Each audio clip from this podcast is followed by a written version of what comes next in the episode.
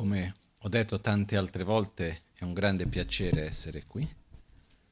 E io, um, quando sono inizialmente arrivato in Europa, dopo che ho vissuto tanti anni in India e così via, ho cercato di programmarmi le cose bene, organizzare tutto, avere tutte le cose ben programmate, fatte bene, eccetera fatte bene una grossa parola, comunque organizzate strutturate, no? E mi accorgevo che più cercavo di strutturare le cose, più le dovevo cambiare, no? E a un certo punto io ho detto, vabbè, organizzo meno, così le cose seguono di più.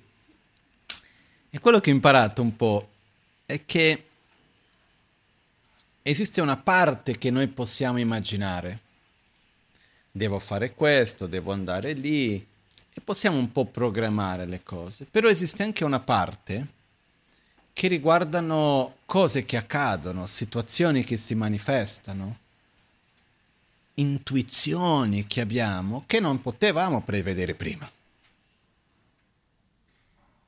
E quando abbiamo un programma molto prestabilito, non posso fare, non posso seguire l'intuizione, non posso seguire le situazioni del momento perché? Perché devo seguire il programma. Io ho visto, se c'è una cosa dove si vede il potere dell'imputazione del nome è il calendario, almeno per me. Basta scrivere qualcosa lì, lo devi fare. Perché devo fare quello quel giorno c'è scritto? L'hai messo lì. Da un lato va benissimo, a me mi aiuta perché se io non avessi un minimo di organizzazione mi perderei ma in tre secondi. Eh? Però, dall'altra parte, quello che succede è che ci sono tantissime cose che non possiamo prevedere. Almeno io non sono capace. Tantissime cose. Cose che avrei potuto prevedere.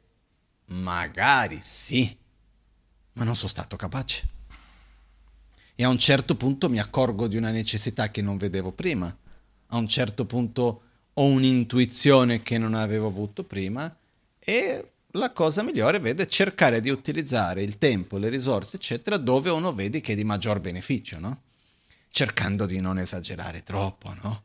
Io mi ricordo un maestro che un giorno doveva andare in un viaggio, era tutto organizzato, tantissime persone aspettando per riceverlo, tutto fatto, entra nell'aereo fa una sorta di divinazione che viene chiamato il Mo, che si fa con i dati. Guarda, dice, è di più beneficio non fare questo viaggio adesso.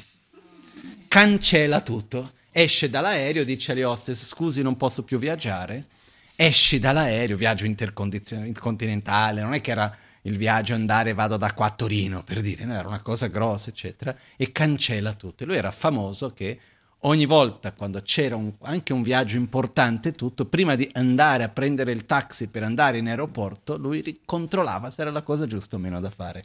E diverse volte ha cambiato. Io non ho mai fatto in quel modo lì. Però ci sono delle volte che appaiono delle cose che prima non erano state previste e uno cerca di adattarsi al meglio delle condizioni che ci sono. No?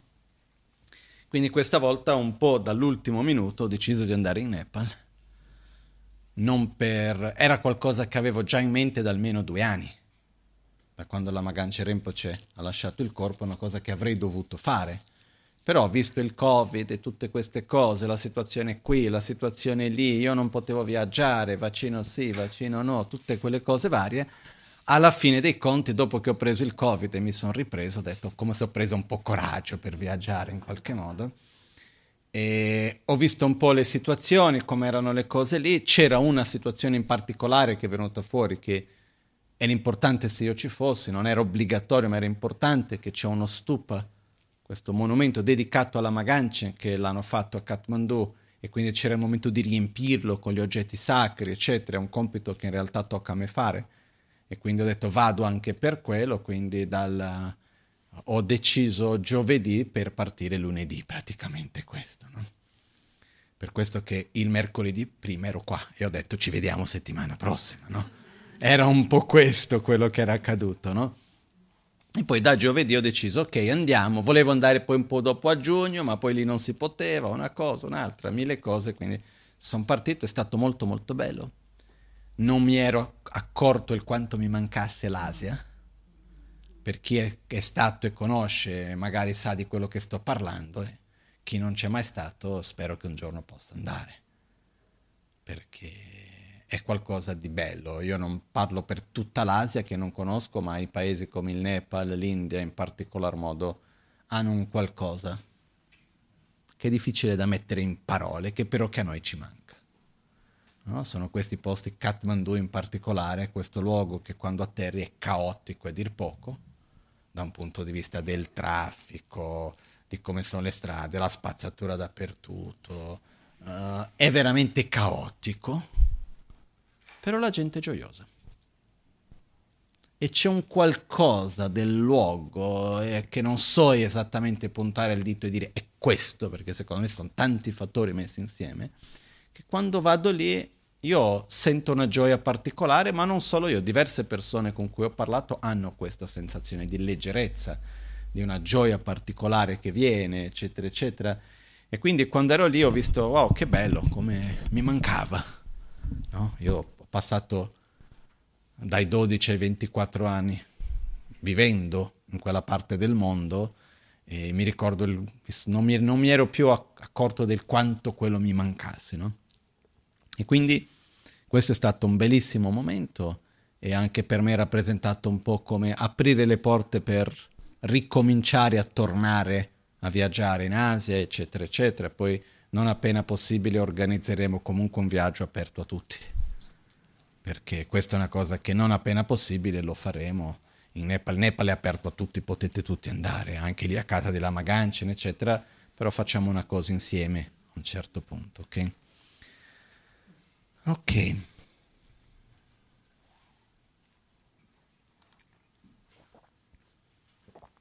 C'erano alcuni concetti che volevo condividere oggi con voi.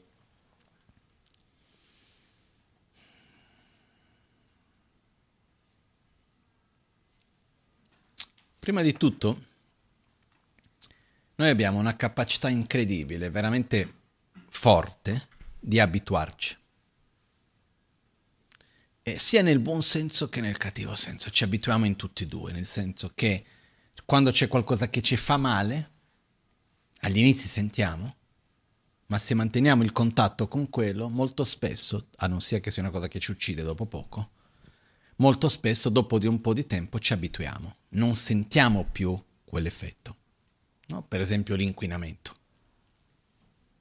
Io mi ricordo una volta che ero a Santiago, in Cile, e il giorno che ero arrivato sentivo l'aria pesante. Dopo di un po' di giorni non lo sentivo più, sembrava normale. Poi un giorno facciamo una gita che andiamo fuori città, saliamo le montagne e a un certo punto in una valle, Santiago, saliamo la montagna dove si vedeva le montagne dietro e la valle della città. Sembrava che qualcuno, che quello fosse una fotografia, qualcuno avesse preso un pennello marrone e passato sopra. Mai visto una cosa così in vita mia. E lì mi sono accorto di quanto quel luogo era inquinato. Molto spesso noi sentiamo che un luogo è inquinato quando andiamo in un luogo che non è inquinato e poi torniamo e sentiamo la differenza, no? Non lo so, mi ricordo a San Paolo, a casa di mio padre, che è un posto molto bello nella città di San Paolo, devo dire, fra tutta la città è una delle parti più belle della città, dove c'è del verde, eccetera, è una parte anche abbastanza calma, non ci sono tante macchine che girano lì, eccetera, è una bellissima parte posto della città, però di notte tu senti la tangenziale, eh, marginale questa strada che c'è lì e la senti quello se le finestre sono aperte anche chiuse perché non, sono, non c'è il vetro doppio eccetera si sente comunque. E tu chiedi a chi vive lì dici no ma c'è il rumore della strada. Ma qual rumore? Uno non si accorge più. Quindi noi abbiamo l'abitudine che dopo di un po', più che abbiamo l'abitudine, è una caratteristica del nostro essere, che dopo di un po' che siamo in contatto con qualcosa, ci abituiamo. No? Quindi un rumore, uh, l'inquinamento, delle situazioni che ci fanno male o di tensioni e questo, quell'altro, quando in un certo modo li viviamo con una certa frequenza, con una certa continuità, dopo di un po' è come se ci fossimo abituati. No, non ci accorgiamo più di tanto. Ma questo non vuol dire che non abbia un effetto su di noi, sia nel bene che nel male. No? Il fatto di mangiare in un certo modo, piuttosto che eh, il fatto di no, l'inquinamento, dall'inquinamento acustico all'inquinamento luminoso a tante altre cose, no? Questo mi ricorda una volta eh, un'amica accompagnò suo marito dal medico e lui viaggiava tantissimo per lavoro. Proprio un giorno era a Tokyo, l'altro giorno a New York e per lavoro era sempre in giro. E un giorno andò dal medico, lei portò suo marito appositamente da un medico per fare un check-up così e il medico le chiese come gestisci tu il jet lag visto che viaggia così tanto, no? E lui dice no ma io non mica sento il jet lag.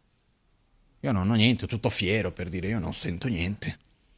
Per me è tutto normale. E lui dice e questo è uno dei segni più chiari che sei messo male sei messo così male che il tuo corpo non riesce neanche più a percepire la differenza del fuso orario, non riesce neanche più a capire i tuoi cicli interni. Okay? Questo è un esempio altro per dire noi ci abituiamo alle cose e dopo di un po' ci sembrano normale. Il fatto che ci sembra così non vuol dire che quello non continui ad avere un effetto su di noi. Ok? Chiaro questo? un altro lato di questa storia. Dopo di un po' ci abituiamo con le cose e anche le cose che inizialmente sono bellissime, ci sembrano meravigliose, dopo di un po' prendiamo per scontato. E non ci danno più quella gioia di prima. E ogni tanto effettivamente prendiamo per scontato e riusciamo a dare valore alle cose spesso quando li perdiamo quando non ci sono più, è quando noi andiamo a vedere il quanto erano importanti per noi. Certe volte noi ci accorgiamo il quanto certe cose sono importanti quando noi li abbiamo persi, a un certo punto li riconnettiamo per un attimo e a quel punto ricordiamo il quanto quella cosa sia importante per noi. No? E, c'è un aspetto che secondo me tanti di noi siamo un po' suefatti, non so se questa è la parola giusta. Siamo così abituati che fa parte della nostra vita e non ci accorgiamo più. Quando andiamo in altri è per questo che diventa importante ogni tanto cambiare contesto, uscire un po'. Uscire un po' dalla nostra quotidianità, andare in un luogo, in una cultura diversa, uscire un po' dalla situazione in cui siamo abituati a stare, eccetera, eccetera, per permetterci di rivedere quello che per noi sembra che crediamo di conoscere così bene, che è la nostra quotidianità, con altri occhi. Quindi andremo a dare più valore a certe cose che magari prima non davano valore e andremo a vedere altre cose che invece secondo noi abbiamo visto che non ci fanno bene e non ci accorgevamo più. Quindi ogni tanto staccare, in questo senso, fa tanto bene. Okay? Staccare in modo sano però. Staccare in modo malsano è quando noi vogliamo staccare dalla realtà in cui noi ci troviamo, però invece di creare uno spazio per vedere, noi andiamo a entrare in una sorta di bombardamento di stimoli sensoriali. No? È la vacanza dove devi stare tutta la giornata piena, facendo tante cose, riempiendo la, i cinque sensi di stimoli tutto il tempo, eccetera, eccetera. E dove c'è lo spazio per riflettere quando siamo bombardati dai stimoli sensoriali? Non ce n'è. Ok? Oggi come oggi purtroppo, anche quando uno fa un viaggio lontano, non c'è neanche il tempo di, per riflettere durante il viaggio. Perché uno si siede e c'è lo schermo davanti. E lì un film dopo l'altro, una cosa dopo l'altra. E uno non c'è mai quel tempo di oh, riflettere un po'. Perché una delle cose molto importanti, questa è una parentesi, poi ritorniamo, è dare il tempo e lo spazio a noi stessi per digerire ciò che accade nella nostra vita. Dare il tempo a noi stessi per decantare, per digerire proprio, magari è la parola più giusta, perché quando succede qualcosa, il tempo necessario per capirla concettualmente è diverso del tempo necessario per affrontarla emozionalmente. Il tempo emotivo è più lungo richiede più tempo. Secondo me uno dei migliori termini è proprio digerire, che uno ferma, pensa, immagina, sogna, anche poter sognare. No? E l'esempio che mi viene sempre in mente dinanzi a questo è l'esempio di mio bisnonno, che ho già dato tante volte questo esempio. Mio bisnonno in Brasile era un ingegnere e lui a un certo punto era agli inizi dei grattacieli, erano i primi grattacieli sorgevano in Brasile, primi, primi, e anche negli Stati Uniti e lui aveva il sogno degli ascensori. Era all'inizio degli ascensori. Quindi lui ha visto qual è una delle principali ditte che fa ascensori negli Stati Uniti. Era la Westinghouse.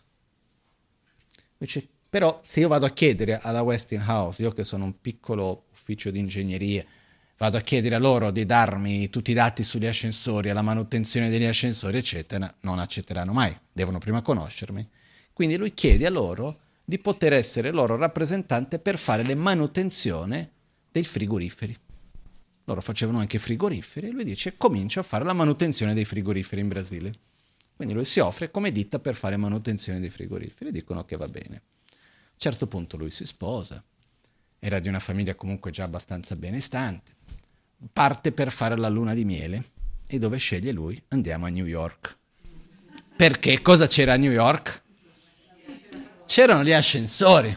Quindi la mia bisnona, che era una donna meravigliosa su tantissimi aspetti e anche molto paziente, fra una cosa e un'altra andava a vedere gli ascensori, no? Poi in una certa pausa della luna di miele sono andati, lui ha fatto un piccolo viaggio, è andato alla Westinghouse ed è riuscito in quel viaggio a farsi avere il contratto di manutenzione degli ascensori in Brasile. E è tornato per tornare in Brasile con, gli hanno dato il manuale di manutenzione degli ascensori, che non esistevano i PDF. Il manuale era una roba così. Okay? E lui, il viaggio di ritorno, erano due settimane in nave. In quelle due settimane in nave lui ha avuto tutto il tempo, con la calma, di leggersi tutto il manuale, di immaginare cosa lui avrebbe voluto fare. Lui ha cominciato con la manutenzione, poco tempo dopo ha cominciato a produrre i propri ascensori, finché è diventato monopolio dell'America Latina. Ha comprato le acciaierie, faceva tutto, dall'acciaieria al servizio finale, no? E c'era delle leggi in Brasile che dicevano che quello che si produceva in Brasile era proibito importare un prodotto simile. Quindi lui aveva il monopolio praticamente per tantissimo tempo. No? Però io mi chiedo, se lui fosse andato a New York, anche viaggiando in prima classe, ritorno, 12 ore di volo, arriva, mille cose di lavoro, eccetera, questo, quell'altro, quando avrebbe avuto il tempo di guardare con calma, di studiare, di immaginare, di sognare, di digerire. Quello che sembra che uno abbia meno tempo a disposizione perché un viaggio che oggi si fa in 12 ore, prima ci volevano due settimane, in realtà dava un tempo di qualità in più. Perché quello spazio dove a principio sembra che non stai facendo niente, è dove crea uno spazio per poter digerire le riflessioni, le emozioni, per poter sognare, per poter immaginare, studiare, eccetera, eccetera. No?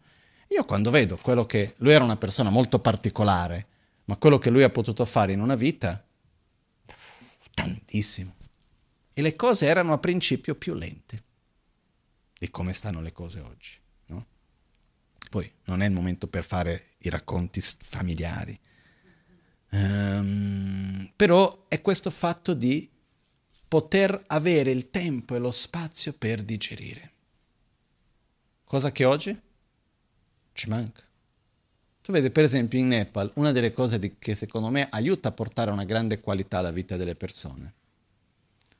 Tantissime persone, tutte le mattine, uno, le persone, al 90% della popolazione, si sveglia con l'alba e va a dormire dopo il tramonto. Le 10 del mattino sono già tipo le 2 del pomeriggio lì, no? Le 5 del mattino sono tutti svegli, la città è pienamente tutti svegli. Però la gran maggioranza delle persone, prima di cominciare la giornata, vanno al tempio. I buddisti vanno a fare le circonvolazioni intorno allo stupa e il momento di più affollamento dello stupa è fra le 4 e le 6 del mattino. Dove uno, prima di cominciare il suo lavoro, va lì e fa un'ora di circonvolazione di preghiera in un luogo sacro dove tutti stanno facendo quella stessa direzione. Chi va nel tempio hindu, chi fa una cosa, un'altra, però la giornata comincia con un momento sacro. E uno ha quel tempo lì, e quel momento lì, uno è un momento comunitario perché si fa insieme. E questo ha un grande valore.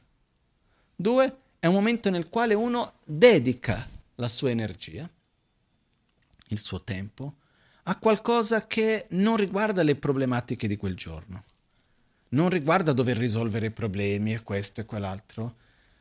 E uno, questo fatto di andare lì e fare quei momenti di preghiera, eccetera, aiuta fra tante cose anche a digerire le proprie emozioni, a portare a quel po' di stabilità emozionale che è così importante anche. Okay? Oltre allo stato di quanto sia sano vivere in armonia con gli orari della natura, che è un altro aspetto estremamente importante che noi qua purtroppo l'abbiamo perso tantissimo. Quindi creare questi spazi è una cosa per me fondamentale. Ognuno di noi deve cercare di farlo al meglio delle proprie capacità, no? Chi vive a Milano, lo so, vuole andare alle 4 del mattino prima di andare in ufficio a fare le circonvolazioni intorno al Duomo perché no? Magari cominciamo una nuova abitudine, no? Però io mi ricordo un amico che vive lì, che lavora lì, abbiamo fatto amicizia negli anni e lui è un vendi tessuti e lavora con i vari sarti, eccetera, no? si chiama Sunil. E un giorno eravamo lì ordinando delle cose per il centro, per alcune persone, eccetera, eccetera, già anni fa. E lui diceva, guarda, io purtroppo più veloce di così non posso fare. E ho detto, oh, i sarti, la gente è qui, diceva lui, e fra questo i sarti. Lui ha detto, io già pago di più i miei sarti per lavorare in un certo modo. Però quando arriva il giorno di festa, e in Nepal c'è una quantità di festività, di giorni di festa infinito, anche se io offro di pagarli tre volte di più, cinque volte di più, non accettano. Perché il giorno di festa è il giorno di festa ed è sacro e non si discute. Uno va dal mattino alla sera nel tempio, sta con la famiglia, fa quello che deve fare e non ce n'è. Nulla vale di più di quello. E fanno bene. Quindi ci sono diverse piccole cose che quando andiamo a vedere, vediamo che c'è tanto che noi possiamo imparare anche. No? E fra queste cose c'è un altro aspetto che secondo me è molto importante, che è quello della gratitudine. No? Io una riflessione che facevo poco prima di partire per questo viaggio, in un altro contesto, ero andato a insegnare a Cesena, Bologna, lì, lì mi è venuta in mente una frase non è mon- non, niente di diverso di quello che abbiamo già parlato tante volte, ma in un modo leggermente diverso. Che è la soddisfazione, che è una delle chiavi più importanti per star bene nella vita, non è il risultato dell'ottenere l'oggetto di desiderio. La soddisfazione non avviene ottenendo l'oggetto di desiderio. La soddisfazione avviene dando valore a quello che già abbiamo. Quindi In realtà quello che noi vogliamo spesso è sentire soddisfazione, sentirci soddisfatti, dire che va tutto bene, o oh, ah che bello, esiste un sentimento di sentirsi pieni. Quando manca quello, continuiamo a cercarlo dappertutto. Okay? E c'è un punto che ogni tanto accade purtroppo, che quando non riusciamo a trovare quella cosa interna che lo possiamo chiamare di gioia, di soddisfazione, quella sensazione interna come se dei pezzi di un puzzle si mettessero nel posto giusto e uno si sente in armonia con se stessi e con gli altri, con il mondo in cui vive, quando manca quella sensazione e dopo di un po' uno non riesce a generarla, qual è una delle tendenze che abbiamo? Andiamo a come posso dire,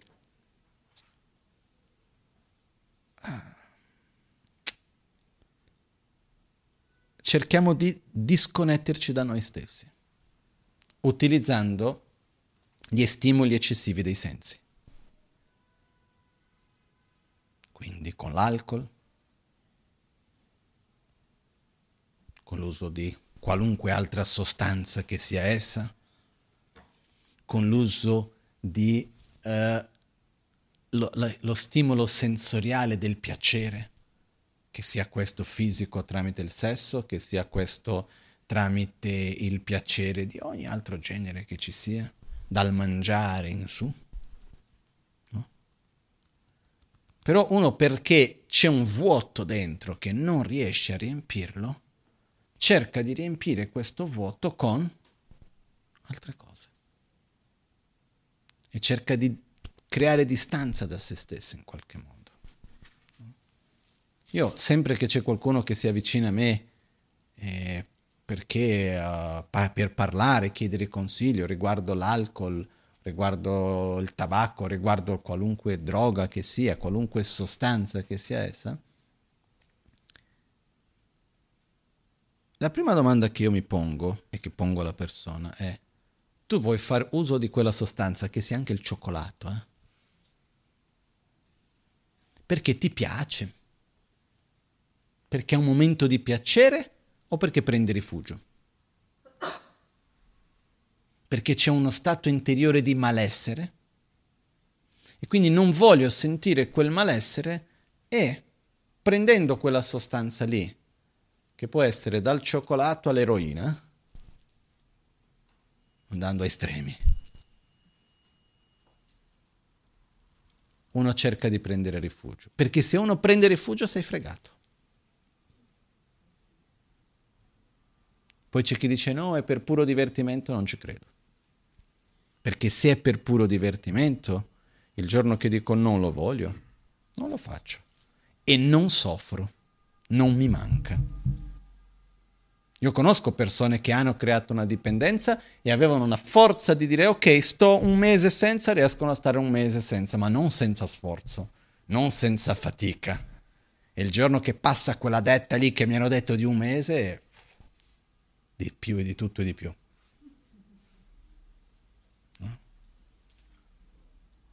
Perciò, poi non entriamo adesso nei dettagli del problema delle dipendenze, le dipendenze ci tolgono la libertà, qualunque dipendenza sia essa. Una delle dipendenze più diffuse in cui siamo messi è la dipendenza allo stimolo sensoriale visivo, auditivo tramite il cellulare e così via. E è una dipendenza chimica. Qualcuno mi direbbe, ma come mai? Quando noi prendiamo il cellulare in mano e andiamo in qualunque applicativo di media sociali o delle notizie o di un giochino o di qualunque cosa sia essa, in realtà quello che noi stiamo cercando non è la notizia o che cosa è successo con un amico o un'informazione specifica. Quello è la scusa. In realtà quello che cerchiamo è quello stimolo chimico di dopamina che ogni volta che noi vediamo la novità sperimentiamo. Che fisicamente quando ci troviamo davanti a una novità c'è un po' di dopamina che viene generata, che dà quella sensazione di piacere. E quindi più esperienza di questo genere abbiamo, più vogliamo riperla, ripeterla. E va benissimo avere la dopamina quando c'è una novità.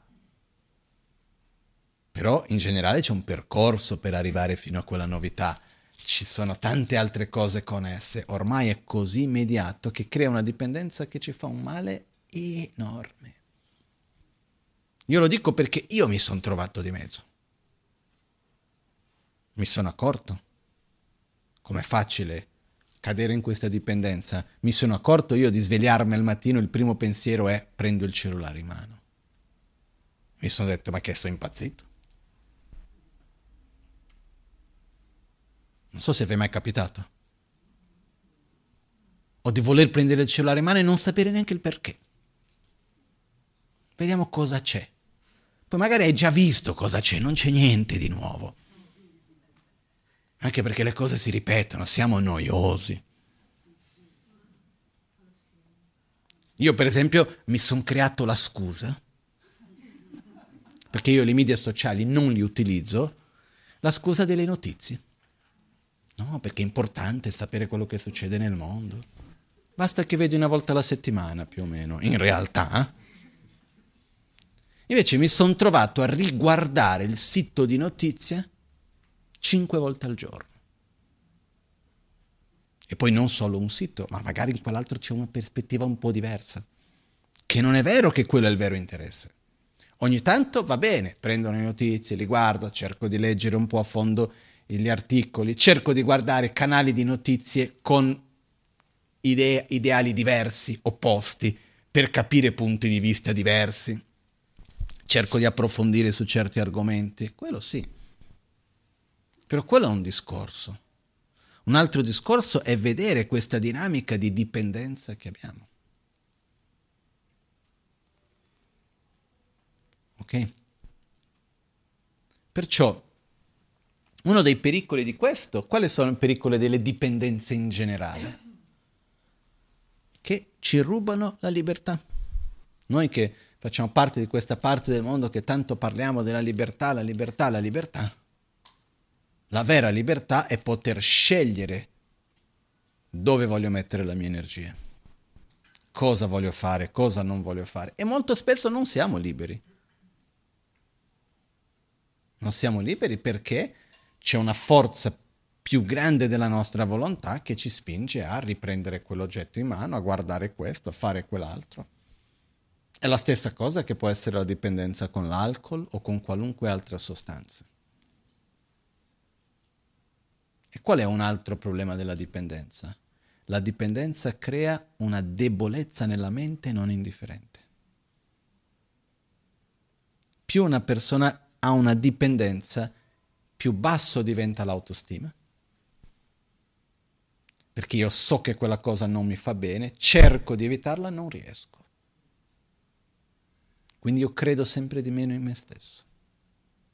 Non ho più fiducia che ce la posso fare comincio a buttarmi giù. Okay. Poi c'è un altro discorso che apro e chiudo una parentesi veloce. Viene detto nelle tradizioni più antiche che, parlo intendo dire all'interno del buddismo tibetano e così via, che quando una persona ha una forte dipendenza, principalmente per alcol e tabacco e sostanze simili, crea uno spazio per poter essere fortemente influenzato da spiriti maligni. Quindi viene detto che ci sono certi tipi di spiriti, di esseri che non hanno un corpo grossolano, che si nutrono dall'energia delle persone e questo è possibile sempre di più uno vive dentro una dipendenza, principalmente con l'alcol e delle droghe, diventa vulnerabile a questo. Io sono già riuscito a far qualcuno smettere di fumare con questa teoria. Perché si dice che poi l'odore del tabacco e della, della, del, dell'alcol è qualcosa che allontana invece le influenze buone e attrae le influenze negative, eccetera, eccetera. Però al di là di questo discorso, le dipendenze creano debolezza. Qualunque dipendenza. Perché quello che ci dà forza, tra altre cose, è la nostra certezza di libertà, dove io posso andare dove voglio, posso scegliere quello che voglio.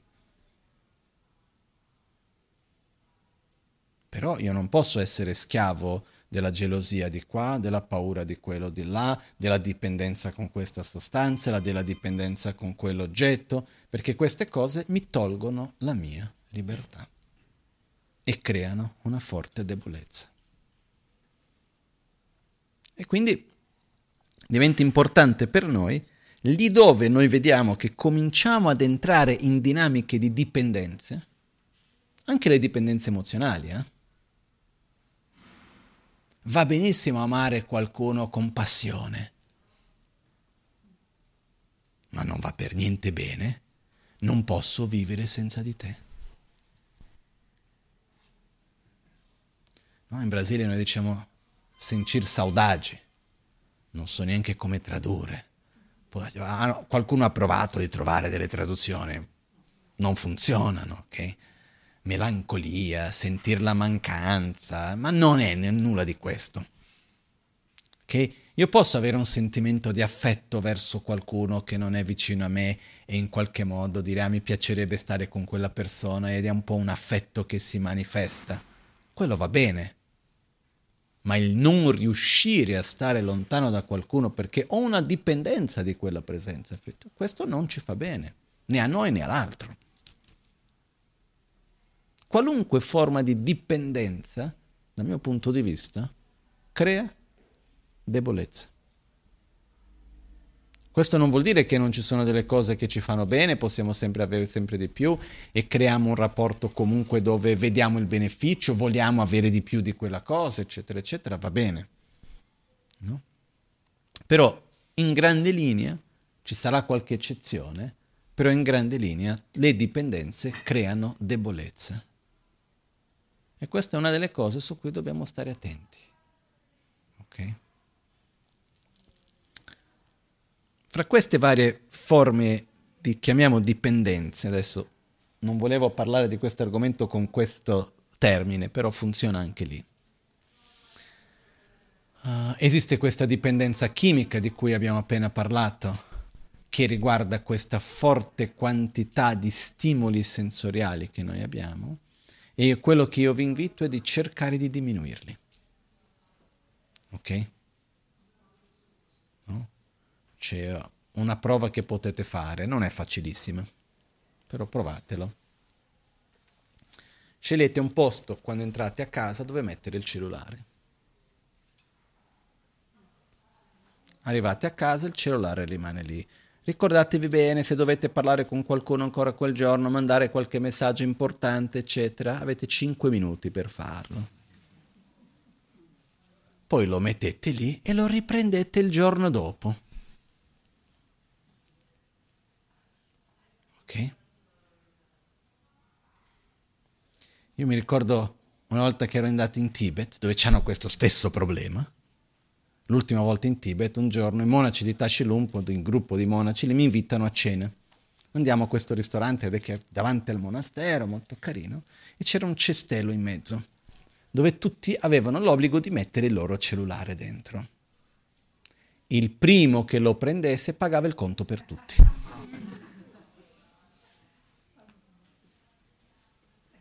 Ok? Però provare che lo metto lì, non lo tocco.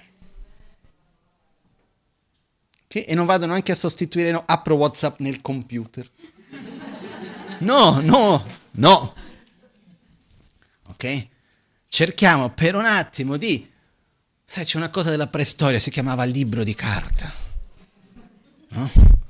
Prendere un attimo un libro, disegnare, dormire un attimino, meditare, potrebbe essere una buona opzione anche, eh?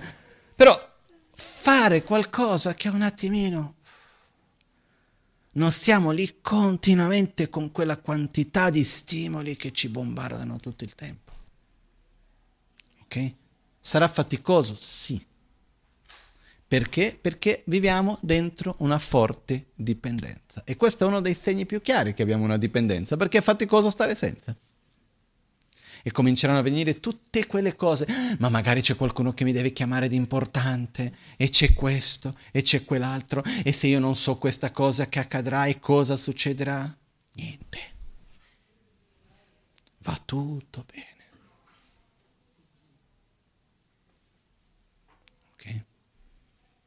Perciò cerchiamo un attimino di diminuire questo. Un'altra forma di più o meno dipendenza, pseudodipendenza, non so esattamente se utilizzare questo termine o meno, vediamo, è un'altra cosa che è abbastanza complicata.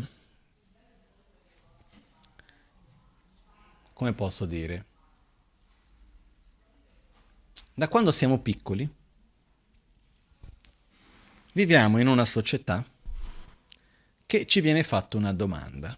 Continuamente viene ripetuta la domanda cosa vuoi? Non so, non so quando eravate bambini se eravate abituati che quando andavate a mangiare qualcosa vi chiedevano cosa vuoi mangiare al ristorante. Io oggi vedo sempre di più chiedere cosa vuoi. E anche per noi stessi, eh? Gli altri c'è sempre questa cosa di cosa voglio, cosa voglio, cosa voglio, cosa non voglio. Ed è un problema perché non è mica facile rispondere. C'era uno studio che, di cui mi hanno parlato che hanno visto che una delle ca- cause principali che genera stress, tensione, è prendere decisioni, fare delle scelte, prendere delle decisioni. E per decisioni è anche, ma prendo la pasta o il risotto? Mm. Non so, vi siete mai trovati in un ristorante davanti al menù e non saper bene quale cosa scegliere? E in quel momento di non saper cosa scegliere, che è una banalità per carità, ok? Una stupidata. Ma anche se è una cosa così banale, dinanzi a quella banale scelta, genera un certo livello, livello di tensione o no?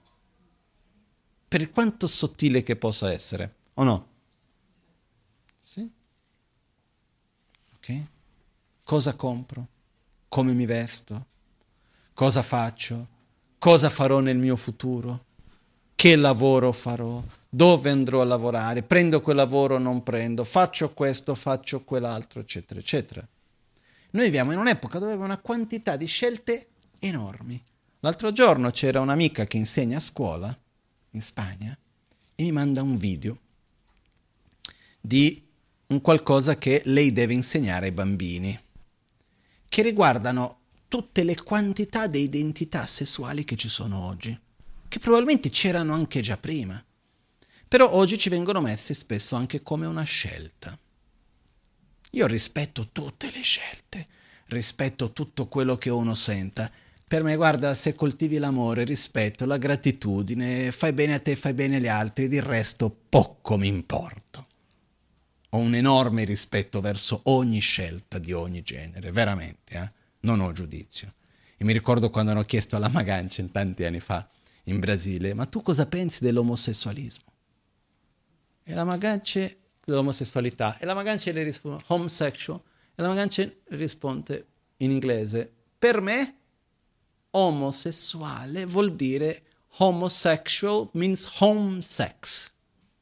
What you do your home your problem. No? lui ha detto quello che fai a casa tua so fatti tuoi. Punto. Ok? quindi io sinceramente e parlo apertamente, non ho nessun tipo di pregiudizio, di tabù, di niente di questo genere. Su come uno si vuole vestire, guardate me. Ok? Che poi questa volta c'è stata una cosa simpatica, perché c'è la camicia amarella che io, lo, ciala che io sempre metto, io volevo farla diversa. C'avevo questa voglia, questa cosa, no, voglio che sia diversa C'era con me Geshe-lo che è questo maestro molto tradizionale, che era lì con me anche, eccetera. E dico, Geshe-la, stiamo andati lì insieme dal, da quello che vendete su del sarto. Io volevo fare, però volevo fare un po' diversa e mi vergognavo un po' di dirglielo. Perché sai, i tibetani c'è una cosa, la tradizione, tutto in un certo modo. Io ho detto, non voglio che sia cucito in mezzo, preferisco che sia libero una parte e l'altra, che si mette così. Lui detto, ma questo è il modo antico di farlo. Così è sempre stato, ho detto, bene, così almeno mantengo la tradizione, no? Riprendo le cose come erano una volta. Però io sinceramente, come ognuno si vesta, come vuole fare i capelli, come vuole vestirsi, quali sono le sue scelte sessuali, come si vuole far chiamare, non farsi chiamare, che identità abbia o meno. Io rispetto tutto, veramente. Non ho nessun tipo di preconcetto di come uno debba o non debba essere. Però una cosa ci credo in mezzo a tutto questo. Che più sono le scelte che noi ci mettiamo, devo scegliere o questo o questo, quello o quell'altro, più dobbiamo stare a fare delle scelte, questo genera attenzione. Una volta uno non si chiedeva neanche deve sposarti, punto. Non è che c'era mi sposo o non mi sposo. Questa è una domanda che oggi c'è o no? Non lo so, i vostri genitori e nonni, se non mai fat- fatti la domanda mi sposo o non mi sposo? Immagino di no. Poi adesso la domanda è un'altra, mi sposo o non mi sposo, con uomo o con donna? O no? O con tutti e due? Uno può fare, va benissimo, eh? io non ho problemi, ripeto, veramente. Però quanto spazio interiore consumiamo con le scelte? Fai quello che vuoi, però sii felice. Però il problema non è questo punto specifico, questo è un aspetto, in mezzo a tanti altri. C'erano tempi in cui uno non sceglieva che lavoro fare. Il mio padre fa questo, io faccio quello. Punto.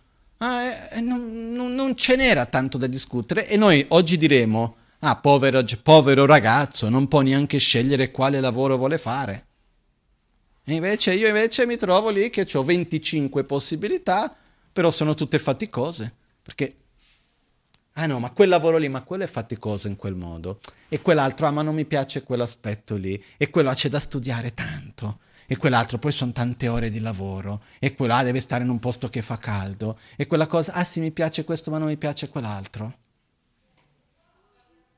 Nel frattempo la vita passa, quel momento di energia che uno ha per imparare, per crescere, perché il cervello finisce il suo periodo processo di crescita a 25 anni, con 20, a 21 anni.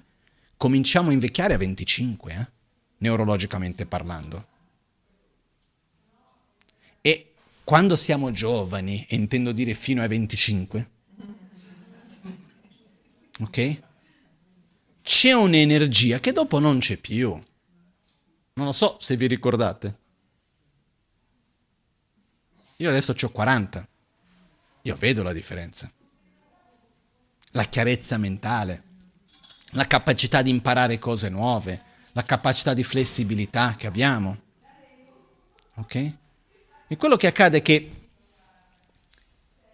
noi, se rimaniamo lì a troppo tempo a pensare magari questo, magari quell'altro, ma questo va bene così, ma quello non va bene per quell'altro, quell'altro di qua, quell'altro di là, alla fine il tempo passa. E quanto abbiamo visto alla fine non potremo fare nessuna scelta, ma fare quello che ci toccherà fare perché non troviamo altra possibilità. Non so se è chiaro questo, scusate se sono così diretto. Perché? certe cose ormai non abbiamo più la capacità di prepararci, di allenarci, di imparare e fare, perché tantissime cose nella vita vanno costruite nel tempo. Uno impara, crea l'abitudine, crea l'esperienza e poi la vita va portando una cosa dopo l'altra, no? E una volta uno non si chiedeva, faceva quello. E poi una cosa uno adatta li fa in altri modi. Quello che io voglio dire non è che era meglio o era peggio. Però noi dobbiamo stare attenti a vedere gli aspetti deboli del contesto in cui ci troviamo oggi. E uno degli aspetti deboli in cui noi viviamo è la tensione e la quantità di spazio e di energia che viene consumato, la tensione che viene generata e lo spazio e l'energia che viene consumata dal dover scegliere. Perché scegliere comprende una cosa difficilissima, che è immaginare il futuro, prevedere il futuro. Vado al ristorante, ma che cosa sarà meglio? Questo o quello? Ma cosa faccio, questo o quell'altro? Nel scegliere, nella gran maggioranza dei casi, la scelta richiede immaginare e prevedere cosa accadrà. Ok? Io c'è una mia teoria, può essere totalmente sbagliata, magari può essere giusta che nel aver tante scelte davanti e nel continuamente dover scegliere, essere messi davanti alla scelta di che cosa voglio, come voglio, quando voglio, e avere anche questa idea che secondo me è molto sbagliata, che io sarò più felice se posso fare e avere quello che io voglio, quando voglio, come io voglio. No? Tutto personalizzato. E perché il personalizzato è meglio di quello standard? Perché è come lo vuoi tu. Non so se... Io una, una volta mi ricordo, dovevo comprare un paio di scarpe e c'era la scarpa personalizzata. Potevi scegliere ogni dettaglio come volevi fare il colore. Ho detto che fatica. Perché deve essere così stressante comprare un paio di scarpe da tennis? C'è chi piace, poi io parlo per me, eh? Però quello che accade è che quando cominciamo a avere tante, tante, tante scelte continuamente, secondo me, e qua dico, è una mia teoria, eh, può essere sbagliata come può essere giusta, eh, questo ci porta in qualche modo ad arrivare sempre di più a un attaccamento a come se, che le cose devono essere come secondo noi dovrebbero essere, che la nostra idea di futuro deve essere come le cose devono andare perché ci viene chiesto cosa vuoi continuamente. E andiamo sempre di più a diventare questa dipendenza a, come posso dire, a dirigere come le cose dovrebbero essere. Dirigere proprio come un regista, no? Stiamo lì a dire no, questo dovrebbe essere così, quell'altro dovrebbe essere così. E c'è un livello di sofferenza spaventoso perché la realtà non corrisponde a quello che secondo noi dovrebbe essere. O mi sbaglio? No. Però questa sofferenza nasce da un attaccamento folle a come, secondo noi, le cose dovrebbero essere. Abbiamo questa, che per me è una sorta anche di arroganza, ci vuole veramente un livello di pretensione non indifferente a dire no, la realtà dovrebbe essere così.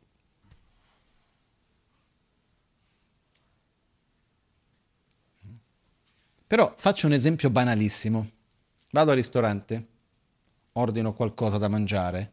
Quando ordiniamo qualcosa da mangiare, abbiamo un'immagine mentale di quello che sarà il piatto o no? Lo immaginiamo. Vi è mai capitato di ordinare una cosa e arrivare un'altra? Può capitare. Ma è il cuoco che ha sbagliato?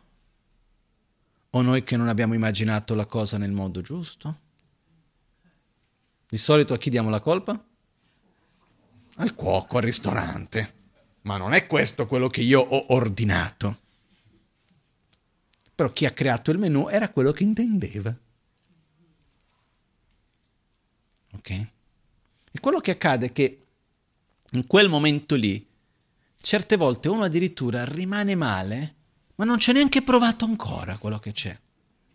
Magari quel piatto lì è più buono di quello che io mi sarei immaginato, ma non è quello che secondo me dovrebbe essere. Io ho già visto delle persone mandare indietro dei piatti senza neanche provarli. Perché? Perché non corrispondeva a quello che secondo loro dovrebbe essere. Okay?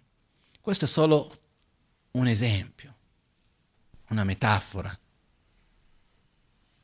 per dire come noi ci aggrappiamo alla nostra idea di come le persone devono essere, le situazioni devono essere, i luoghi devono essere, eccetera, eccetera. E dinanzi a questo rimaniamo lì attaccati a quell'idea lì. E passiamo una parte enorme della nostra vita a consumare una quantità di energia enorme. A immaginare come le cose dovrebbero essere, a cercare di gestire le cose perché siano come secondo me dovrebbero essere, a lamentarmi che le cose non sono come avrebbero dovuto essere, a entrare in conflitto con gli altri perché tu non fai come avresti dovuto fare, tu non sei come avresti dovuto essere, questa cosa non va bene di qua, quello non va bene di là. O è una mia illusione? Ok? E alla fine la vita passa e ci stiamo lì lamentando. Questa è una cosa che quando andiamo in certi posti dove la gente ha una vita più semplice, dove nessuno gli ha mai chiesto cosa vuoi mangiare, questo è quello che c'è da mangiare. Sei contento? Bene, se non sei contento qualcun altro mangerà, non ti preoccupare.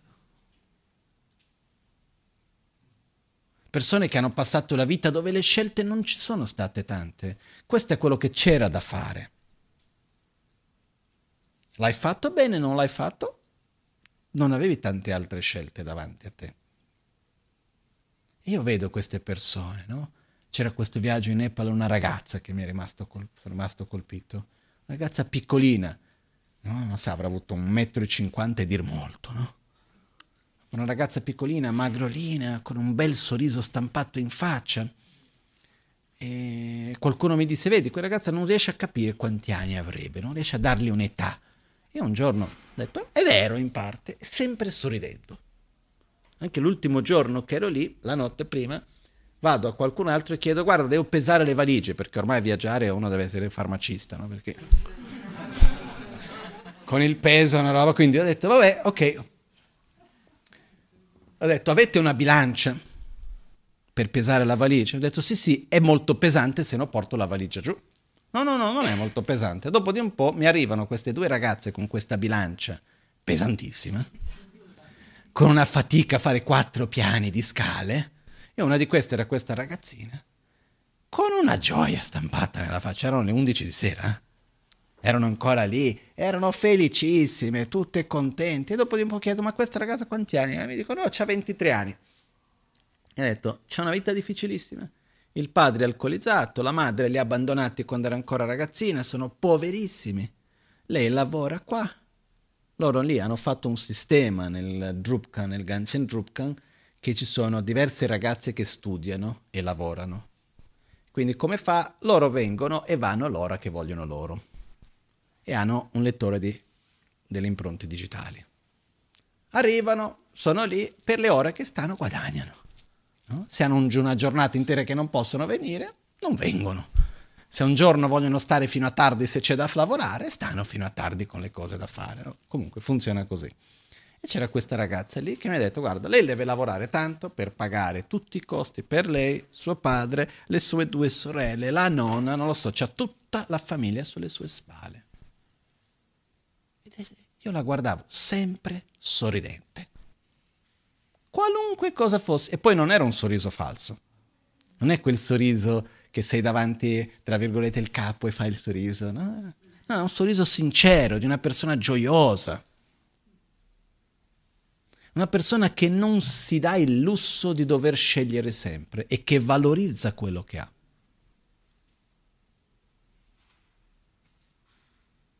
E noi ormai siamo lì sempre a dover scegliere e poi non va mai bene.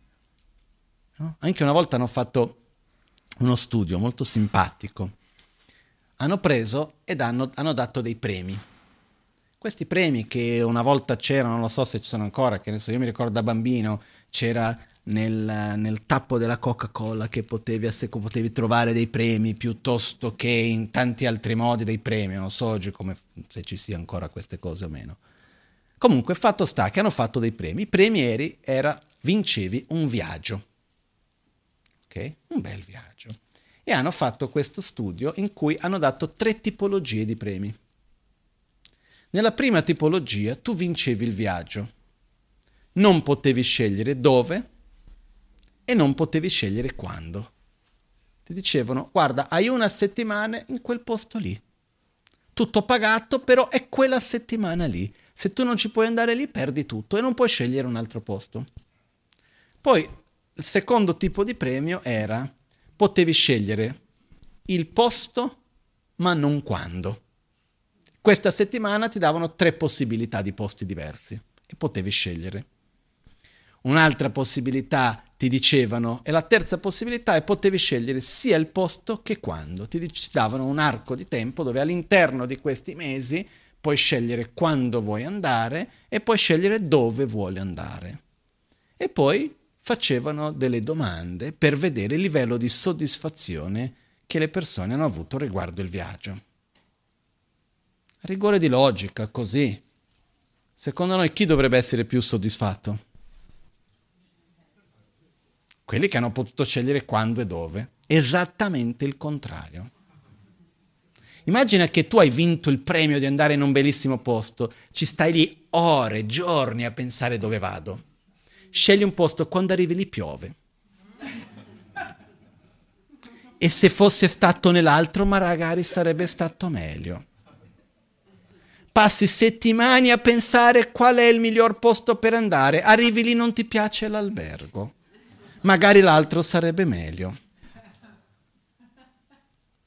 Ci pensi quando andare, quando è il momento per andare, sorge che in quella settimana lì c'era il matrimonio di qualcuno che volevi andare. Tanto succede sempre qualcosa. Ok?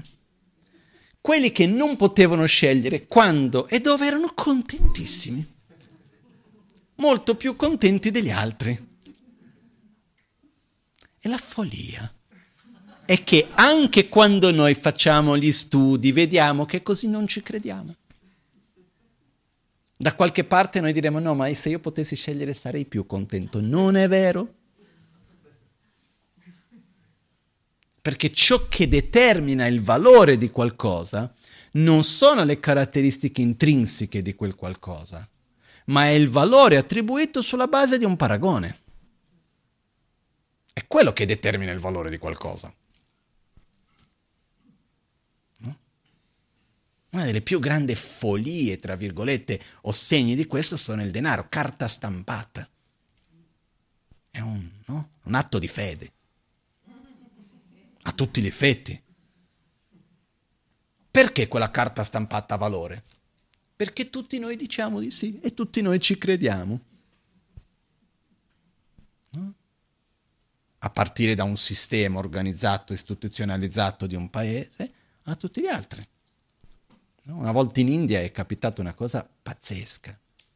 Il governo, per tagliare il mercato nero e i soldi in nero che c'erano in giro, me- alle 8 di, notte, di sera ha dichiarato che entro mezzanotte tutte le banconote, in Italia sarebbero dai 20 euro in su, non erano più valide e tu avevi un mese di tempo per portare le tue banconote in banca, per versarle in banca. Però fino a un valore di 1500 euro, che era in, in rupie, però che si paragonava a 1500 euro, non dovevi giustificare da dove avevi preso quei soldi. Oltre quello dovevi avere tutti i pezzi di carta per giustificare da dove venivano quei soldi che avevi in contanti c'erano fiumi di denaro buttati lì, le mucche che mangiavano le banconote di mille rupie dappertutto. C'era una quantità di soldi buttati in giro perché se tu volessi versare i soldi in contanti di più di 1500 euro senza avere giustificativi dovevi pagare una multa di 200%. Quindi meglio buttarli. Ok? Caos in tutto il paese, però in una mossa ha tagliato tutti i soldi che c'erano in nero li ha rimessi in cassa il governo, in una unica mossa. Vabbè, chiudiamo la parentesi. Però a un certo punto qualcuno dice no, quel pezzo di carta non vale più nulla. E cosa succede? Nessuno ci crede più e a quel punto non vale più. Ciò che determina se qualcosa ha valore o non ha valore non sono le caratteristiche intrinseche di qualcosa, ma sì il valore da noi attribuito spesso basato su un paragone. Ok? Perciò, fra non avere nessuna vacanza e avere questa qua che in un posto che piove, ah, che bello. Ah, ma sono qua, però magari l'altra era meglio, mi metto lì a immaginare, già quindi questa vuol dire che è peggio. Perciò, ciò che ci porta alla felicità, ci sono alcune chiavi fondamentali per essere felici nella vita. Una è la soddisfazione, un'altra è l'accettazione che vanno insieme. La soddisfazione, come abbiamo detto prima, non è il risultato dell'ottenere l'oggetto di desiderio, ma è il risultato del saper dare valore a quello che già c'è. E dare valore a quello che c'è non è così semplice, eh? però è fondamentale prima di andare a comprare qualcosa di nuovo, prima di cercare da un'altra parte, prima di andare a vedere, ah, me l'altro è meglio. No? Io vedo questo anche molto spesso, ho sentito questo per esempio in un rapporto di coppia. Ah, ma guarda gli altri come stanno bene. Ma li conosci veramente? Ma li hai visti da vicino? Sei stato lì a vivere insieme? Perché io in questa vita una coppia perfetta non l'ho mai vista. No? Come si dice, sono tutti normali da lontano. Da vicino nessuno è normale. Ognuno ha le sue.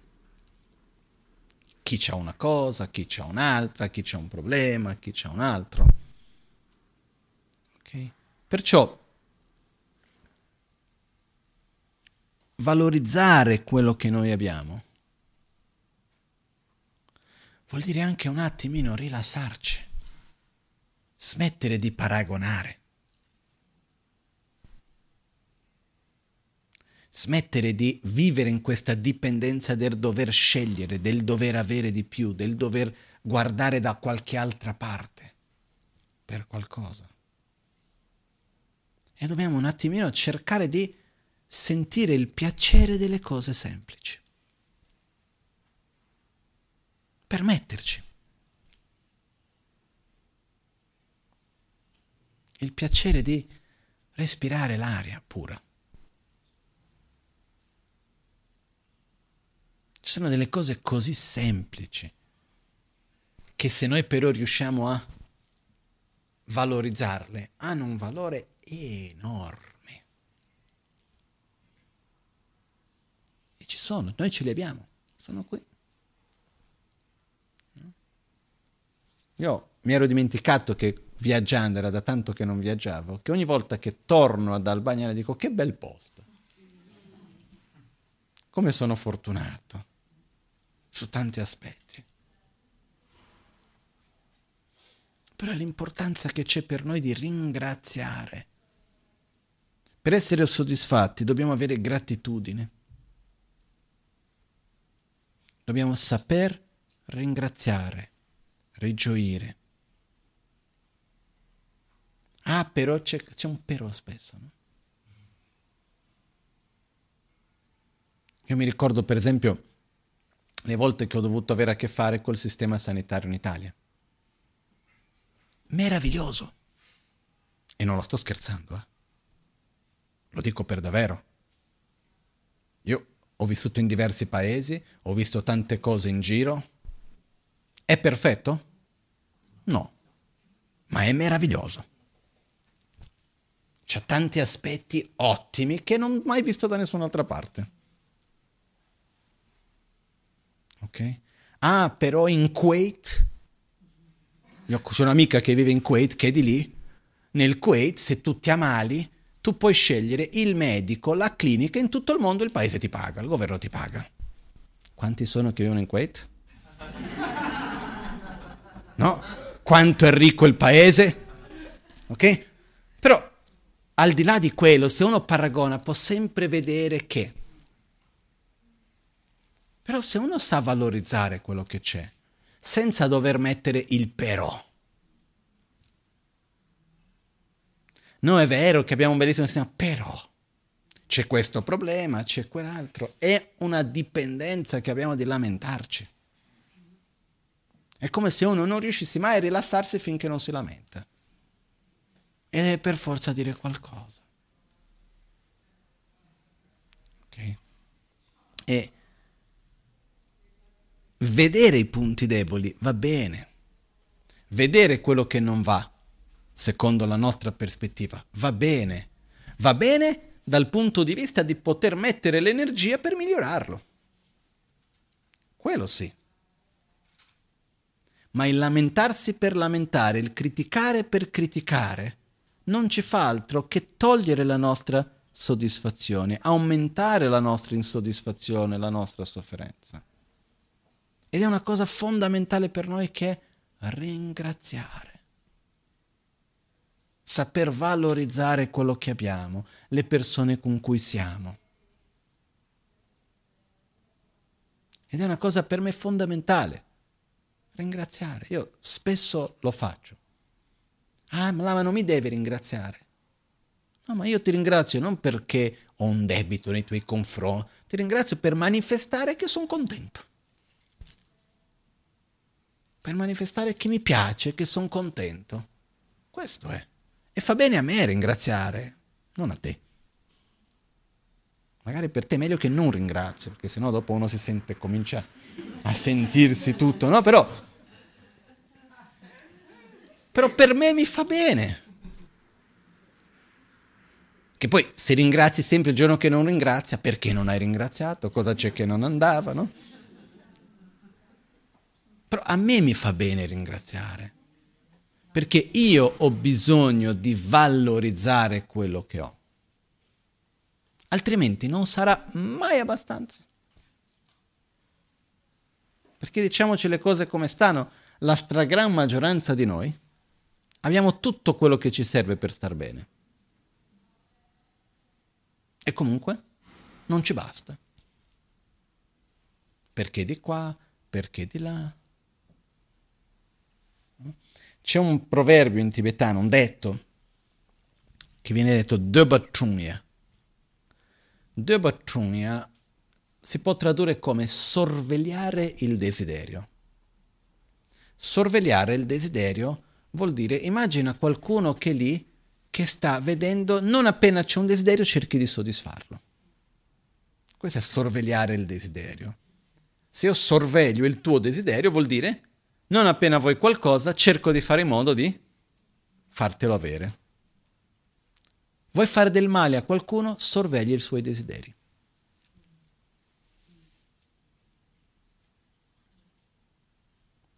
È così. Perché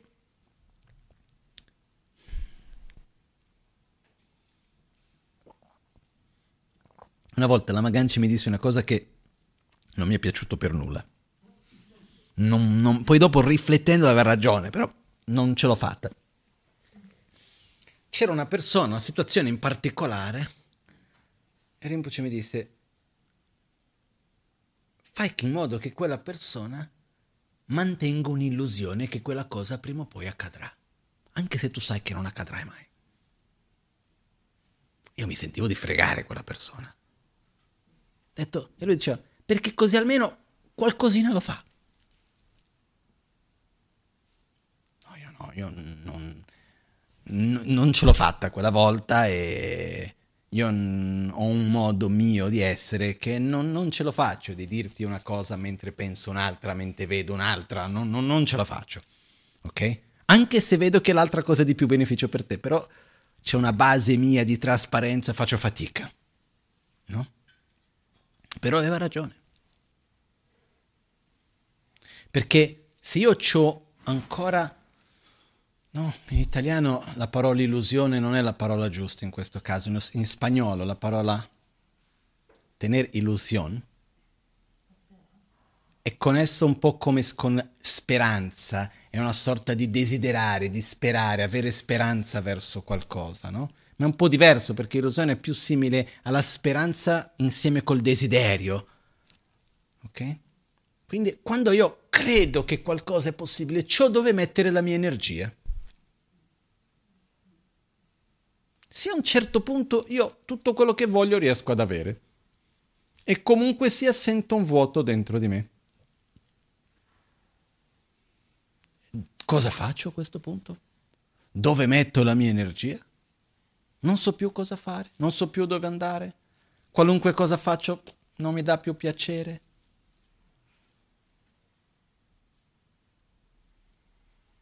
E alla fine mi fermo, mi blocco.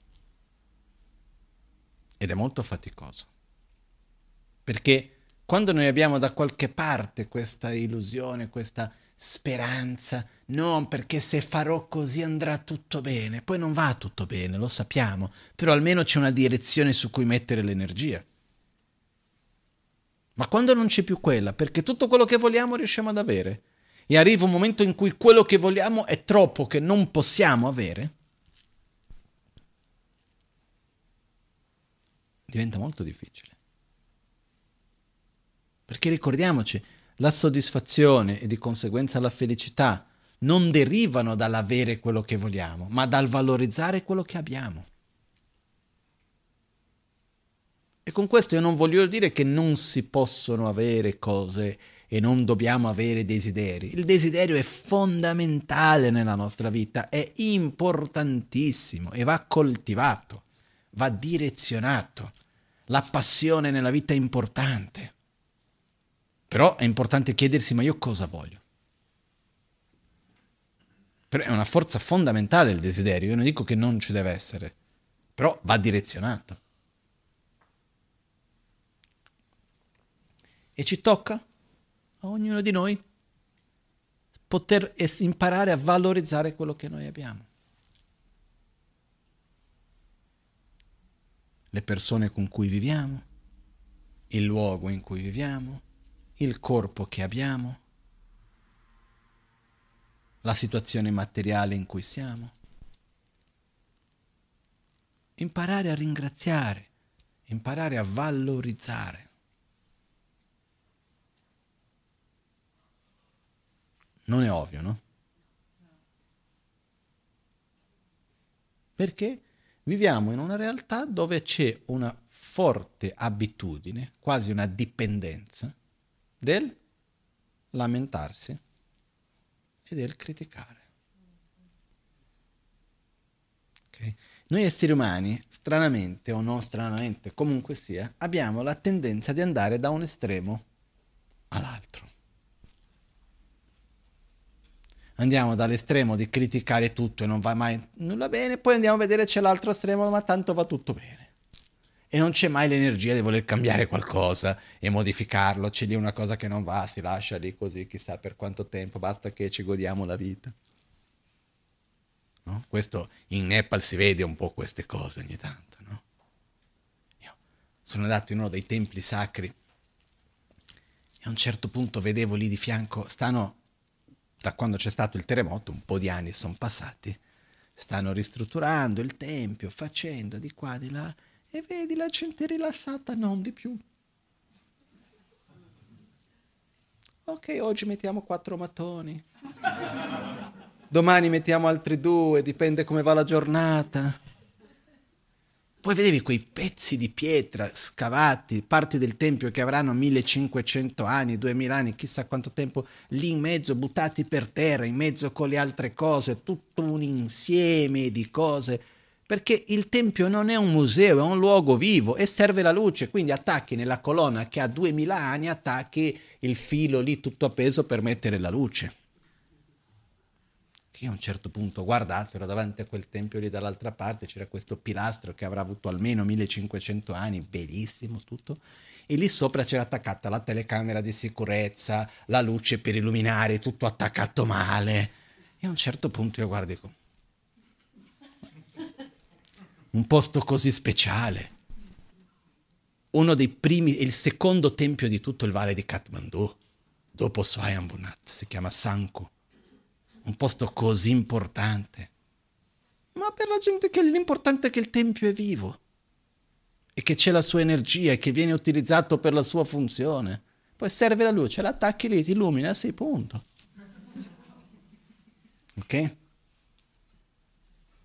Nel mio modo di vedere andiamo da un estremo all'altro. Però c'è qualcosa che noi possiamo imparare. Noi ci facciamo mille problemi perché la posizione non va bene, si vede un pochettino di qua, perché quello non va. No? Io mi ricordo, parlando anche con gli amici lì, quando venivano la gente dell'Occidente, faceva, veniva a comprare i vestiti, per esempio, no? E va lì, il sarto va lì, fa, e c'è un qualcosina che rimane, una goccia d'olio che cade nel vestito, uh, non lo so, un pezzettino che di non c'era abbastanza tessuto l'ha fatto un po' più corto da una parte, Qual- qualcosa, ok, che c'è. E a un certo punto la gente viene e fa tutta quella storia, e loro ti guardano così per dire, ma dov'è il problema? Ma mi puoi spiegare? Non riesco a capirlo, no? Io mi ricordo una volta uno che andava in negozio e ha fatto tutta una storia perché c'era un buco in un vestito che stava. E questo qua, ma qua c'è il buco. Madame, this is the model. È il modello. Questo è il modello, è così. Vabbè, se ti va va bene, se non ti va bene va tutto bene, no? Ma non ci facciamo troppe storie. Fa la sua funzione, sì. Basta. No? Abbiamo l'altro estremo, che è qua questo non va bene, c'è quell'angolino che non va, qua è un pochettino così, lì è un pochettino così, e soffriamo di più. Ok? Alla fine soffriamo di più. Perciò quello che voglio riport- ricordarci è di dover valorizzare quello che abbiamo, le persone che ci abbiamo vicino, il nostro proprio corpo saperlo valorizzare, saper ringraziare noi stessi. Quello che mangiamo, il luogo in cui ci troviamo, quelli che prendono cura di noi. Ogni cosa, saper dare valore alle cose. Ricordare questo, ringioire, ringraziare. Altrimenti entriamo in questo loop di insoddisfazione continuo e cercare di connetterci di più con le cose più semplici. Ok? E con questo, piano piano, questo ci dà una base di più gioia. E anche ci toglie un po' dal consumare la nostra energia con le menate mentali. Perché la quantità di energia che noi consumiamo con i pensieri è enorme. La maggioranza di noi siamo stanchi e senza energia non perché fatichiamo fisicamente, ma perché pensiamo troppo. E nella maggioranza delle volte robe inutili. Scusate se lo dico.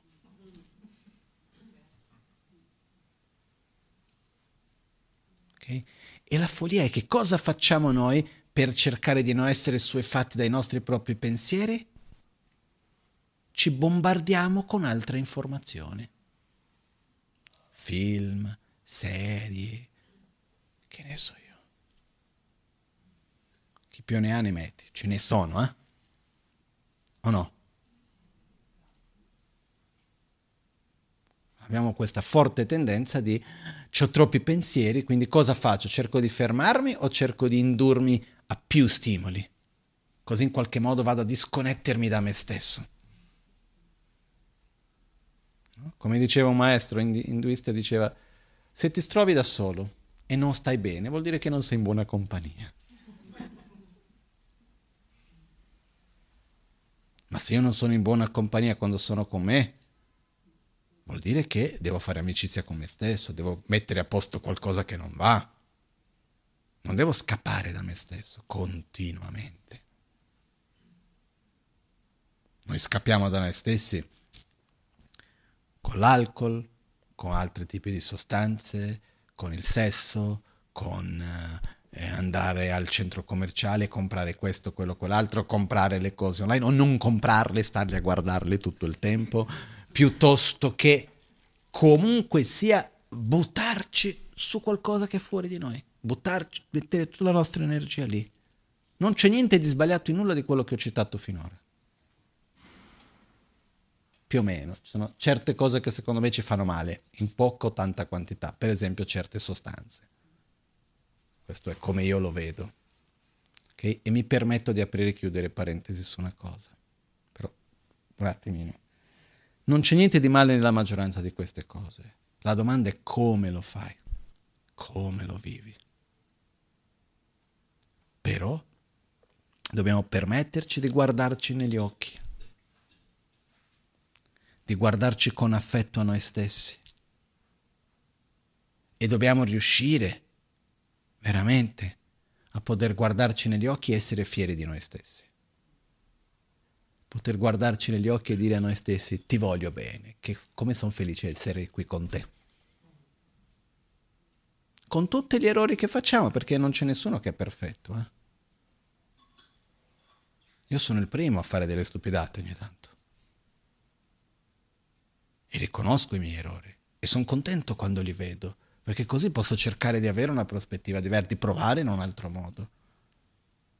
Fra ieri e oggi stesso ho fatto delle prove diverse. No? Ho vissuto delle situazioni un po' insolite. E ho provato in un modo, in un altro. Più o meno ha funzionato, vediamo. Però poter guardarci negli occhi e dire come sono contento di vivere con te. Importante, no? Se non siamo contenti di noi stessi, come possiamo lamentarci di chi ci ha a fianco?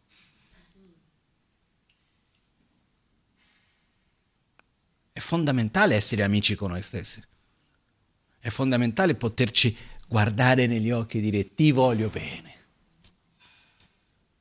E che bello, come sono contento di essere qui con te.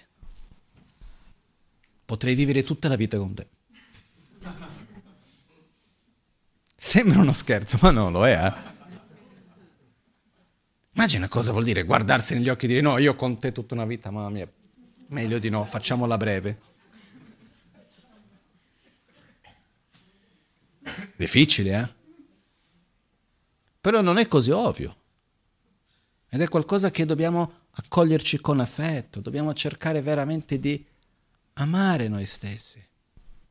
E questo ci permette di dare valore agli altri e poter amare gli altri, poter dare valore a quello che ci abbiamo intorno, alle altre persone, alle varie situazioni che abbiamo, ringraziare di quello che abbiamo.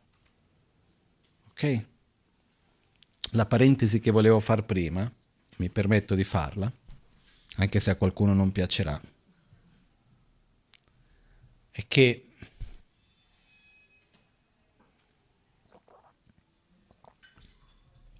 Cerco di essere gentile. No, è...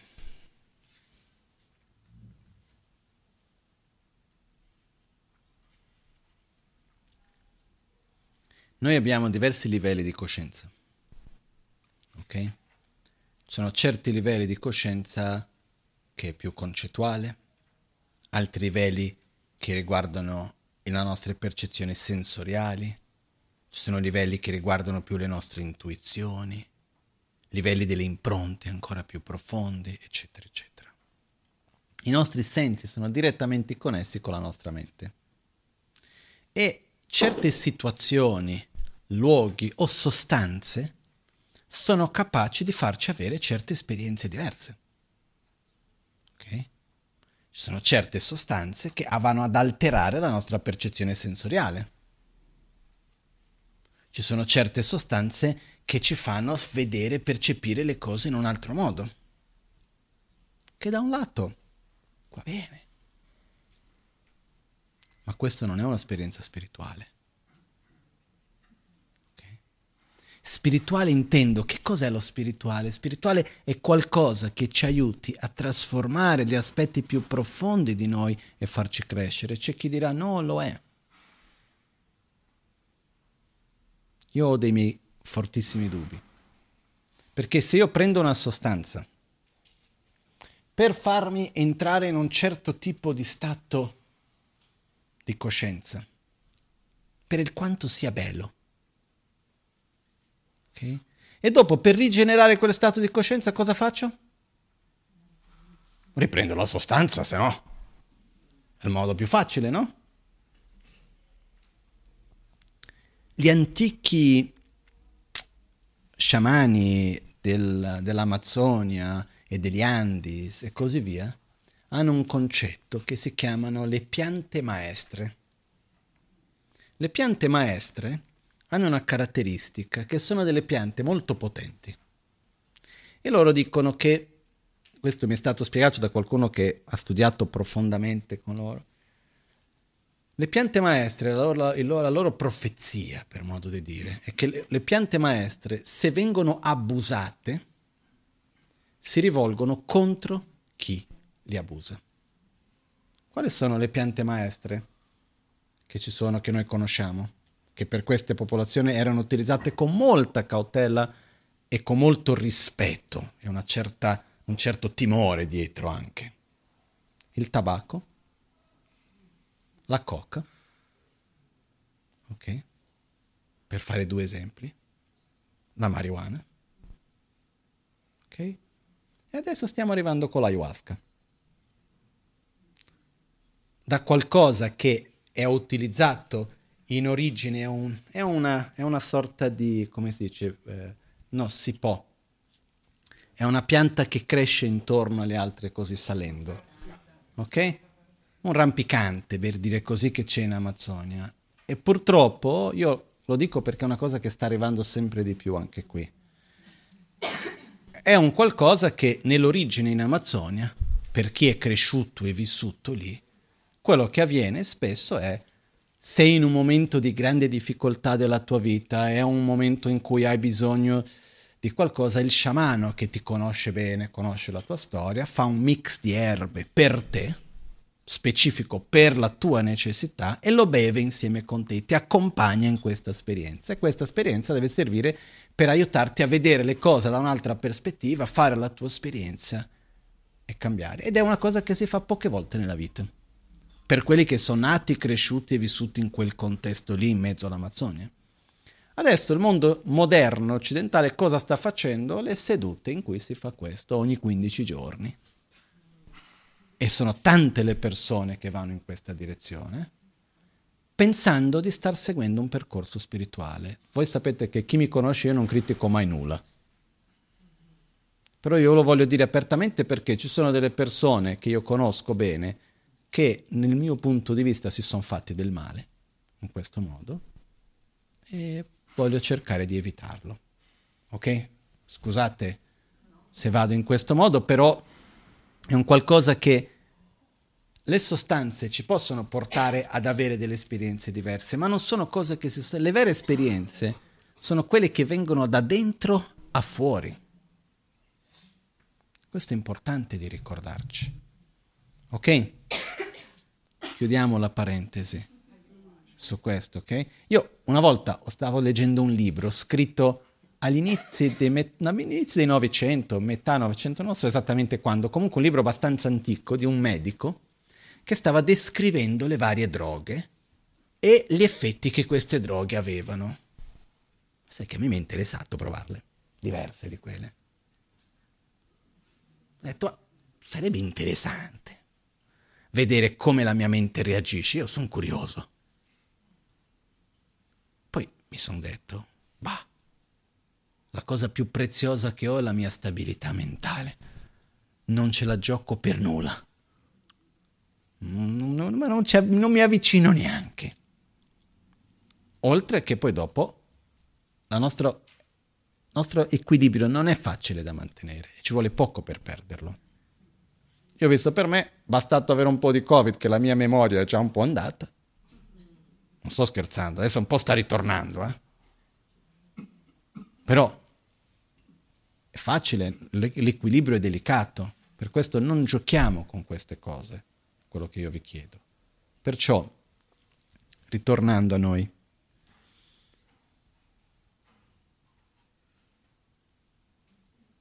stiamo attenti a non scappare da noi stessi. A non scappare da noi stessi prendendo rifugio nel divertimento, nulla contro divertirsi, eh? ma prendendo rifugio nel divertimento vuol dire mi devo divertire quando non sto bene. Prendendo rifugio nei piaceri sensoriali, prendendo rifugio in qualunque forma di sostanza, neanche prendendo rifugio, tra virgolette, nella meditazione o nelle cose spirituali. Uno non deve meditare o recitare mantra per non sentirsi male. Uno lo deve fare per poter guardare verso di se stessi con affetto e amore, poter coltivare l'antidoto per riuscire a superare i nostri propri conflitti e poter star bene effettivamente. Non è una cosa palliativa. Il processo di guarigione non è sempre piacevole. Però è importante avere il coraggio di guardarsi negli occhi e fare quello che sappiamo che ci fa bene, al di là di quello che ci fa piacere. Molto spesso quello che ci fa bene non è quello che è più piacevole. Ok? Quindi la domanda non è qual è il più piacevole o qual è il più facile, ma è qual è quello che mi fa più bene a me e a quelli che mi stanno intorno. E non aver paura di faticare. E questo è un altro discorso che io vedo, no? quando siamo abituati a avere tutto no? su un piatto d'oro, no? è tutto sempre facile, è tutto così, dopo di un po' abbiamo questa paura di faticare. Io vedevo anche, faccio l'esempio che ho fatto prima, io mi sono rimasto un po' così quando ho visto le due ragazze portare sulla bilancia. E per un attimo ho detto, no, mi dispiace, portavo io giù la valigia. Ma perché? Perché nella mia mente, no, perché faticare? E loro non erano così contente di portarmi sulla bilancia. No? Perciò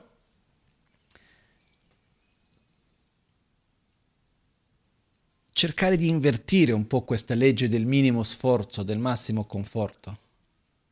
Perché nella nostra quotidianità l'energia che noi abbiamo a disposizione è limitata.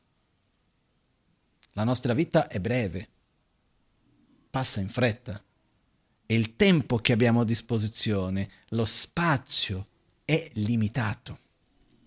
E dove noi mettiamo la nostra energia. E per questo consapevolmente è meglio mettere energia in qualcosa che ci fa bene, in qualcosa che riusciamo nel tempo a costruire qualcosa di buono. E qua ci sono, se non altro, mettere energia nel ringraziare, mettere l'energia nel star presente nel momento presente, nel diminuire questa dipendenza e altre dipendenze che abbiamo, ma anche questa che è molto diffusa oggi, della dipendenza negli stimoli sensoriali e negli oggetti come tramite il cellulare e così via. Mettere importanza nel guardarci negli occhi e dire ti voglio bene che mi sono contento di vivere con te. Che è fondamentale. E lì dove vediamo che non c'è qualcosa che non va, dobbiamo accoglierci, accettarci. Accettare non vuol dire subire. Accettare vuol dire mettere l'energia nella soluzione, con affetto che io sono lontano di essere perfetto. E se io dovessi cominciare qui a fare la lista dell'autocritica, è lunga. Qualcuno direbbe, ah ma là, ma cosa vuoi che sia? Mi conosco. Posso farvi una lunga lista. Okay? Perciò quel fatto che ci siano delle cose che secondo me non vanno bene in me, non vuol dire che non posso essere contento con me stesso non vuol dire che non posso accettarmi. Accettarmi vuol dire sono contento di me, però voglio migliorare. E metto l'energia in quello che posso fare per crescere, per star meglio, per poter dare di più. Okay? E questo è quello che tocca ognuno di noi. Ognuno al suo livello, ognuno alla sua misura. E quindi non perdiamo, non lasciamo che la vita ci passi davanti quando abbiamo visto è andato. E non ci diamo neanche troppa pressione. Perché alla fine è anche questo, saper rilassare, saper gioire delle cose semplici che abbiamo e, come abbiamo detto anche prima, creare del tempo per poter digerire le cose che avvengono. È una cosa strana, però immagino io che sia da quando abbiamo cominciato a creare l'economia monetaria, noi diamo valore a quello che genera recurso materiale, finanziario. E quello che non genera denaro non viene dato valore. Un banalissimo esempio, però molto importante, il lavoro domestico della madre, della famiglia, delle donne spesso, non sono più stati visti come lavoro da quando è cominciata l'economia monetaria. Finché non c'era lo stipendio, era lavoro stare nel campo, stare a casa, eh? era lavoro sia uno che l'altro prendere cura dei figli, pulire, cucinare, tutto il resto è lavoro. Ma perché non c'è stipendio non è lavoro. Okay? E in qualche modo noi nella nostra vita in, spesso abbiamo ridotto le cose che hanno valore sulla base se generano denaro, se hanno un valore economico. Però la cosa che ha più valore nella vita è la vita stessa è il tempo. Perciò cerchiamo di dare valore alle cose semplici che abbiamo, valore ai momenti che ci sono che magari non sto lavorando, non sto guadagnando in quel momento e può sembrare che sto perdendo tempo perché se stessi facendo qualcos'altro sarebbe, però invece sto investendo il mio spazio in qualcos'altro. Perché se noi non ringraziamo, non valorizziamo quello che c'è. Non impariamo a lasciar fluire un po' di più e non rimanere aggrappati al fatto che le cose non sono come io, secondo me, dovrebbero essere. Non rilassiamo mai, siamo sempre tesi e soffriamo di più. Ok? Questo è un po' alcuni punti che volevo condividere con voi, portarvi oggi, perché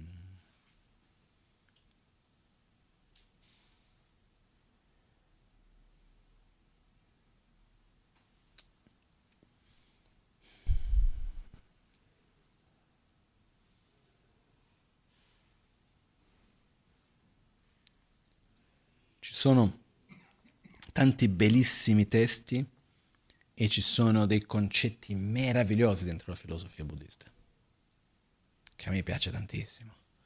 Io potrei passare delle giornate intere, dei mesi a parlare, a spiegare, a entrare nei dettagli, però a un certo punto io mi sono accorto, credo di essere giusto quello che dico, che alla fine dei conti, se noi ci riuniamo qua, io vi spiego, ok, cominciamo oggi lezione sulla bodhicitta definizione della bodhicitta. Scendo in tuyanda por zobe janju la mishi rangi tro zogendo nyi gidun pada tsune to gyue tajo ni sunane chebe certo pe chiempa.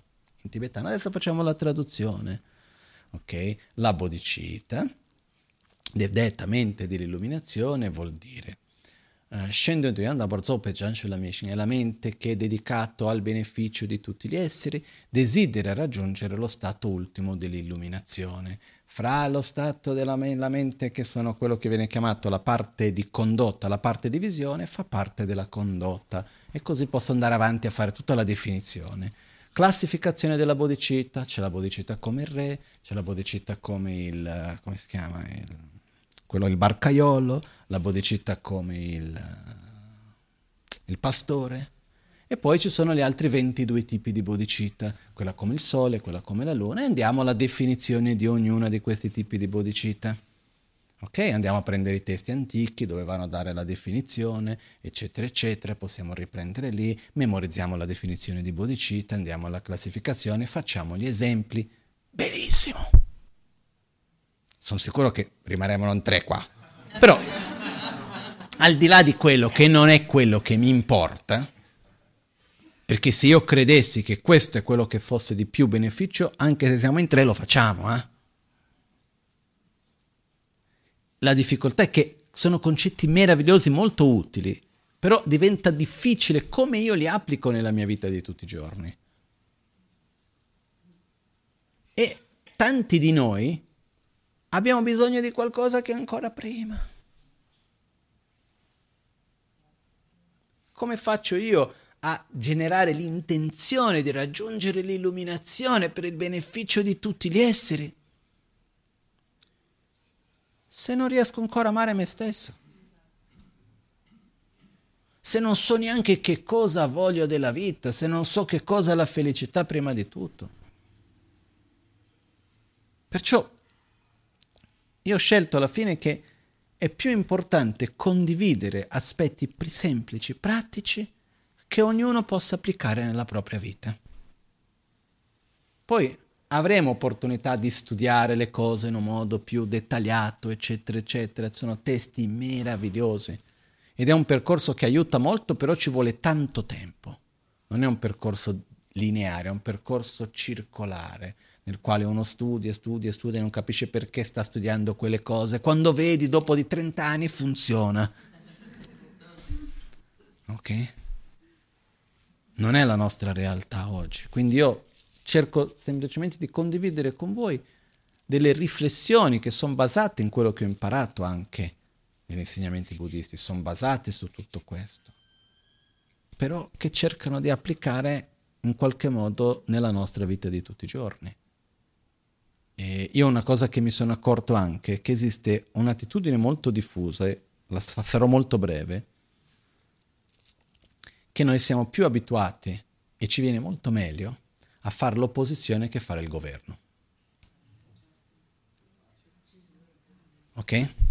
Perché nel fare l'opposizione uno sta a dire questo non va bene, quello non va bene, questo non dovrebbe essere fatto così, quello non dovrebbe essere fatto così una cosa è dirlo, l'altra cosa è gestire, fare, prendere le responsabilità, eccetera, eccetera, eccetera.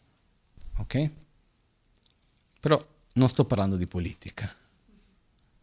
Io sto parlando che siamo bravissimi a criticare la società, a dire che le cose non vanno bene, perché la guerra di qua, perché la violenza di qua, di là, perché questo, perché quell'altro, poi siamo noi primi a litigare in famiglia, a no, e non, non fare la pace, non avere un rapporto pacifico con le persone con cui viviamo, eccetera, eccetera. Prima di criticare gli altri, prima di farci sentire che siamo bravi perché vediamo che gli altri sono peggio di noi, ma noi cosa stiamo facendo? Ma io nella mia vita dove metto la mia energia? Ma io cosa posso fare prima di giudicare le altre?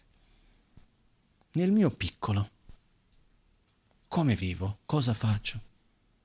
Questo è fondamentale. Ok? Poi se noi facciamo le cose bene, saremo un'interdipendenza positiva che aiuterà questo mondo a migliorare. E che ben venga. E non sto dicendo che dobbiamo chiudere gli occhi alle cose che non vanno bene. Possiamo aprire tutti gli occhi e vedere tutto. Però mettiamo la nostra energia lì dove possiamo fare qualcosa. Perché semplicemente criticare non migliora le cose. Dire che qualcosa non va non la fa migliorare. Il nostro comportamento in quanto parte della società ha un effetto sulla società. Ok? Perciò, come diceva Buddha, Dagni Dagi Goyain, Dagni Dagi Drayain, io sono il mio proprio protettore, io sono il mio proprio nemico. Prendiamo cura di questo e facciamo il meglio dentro le nostre capacità con amore e affetto verso di noi stessi. Ok?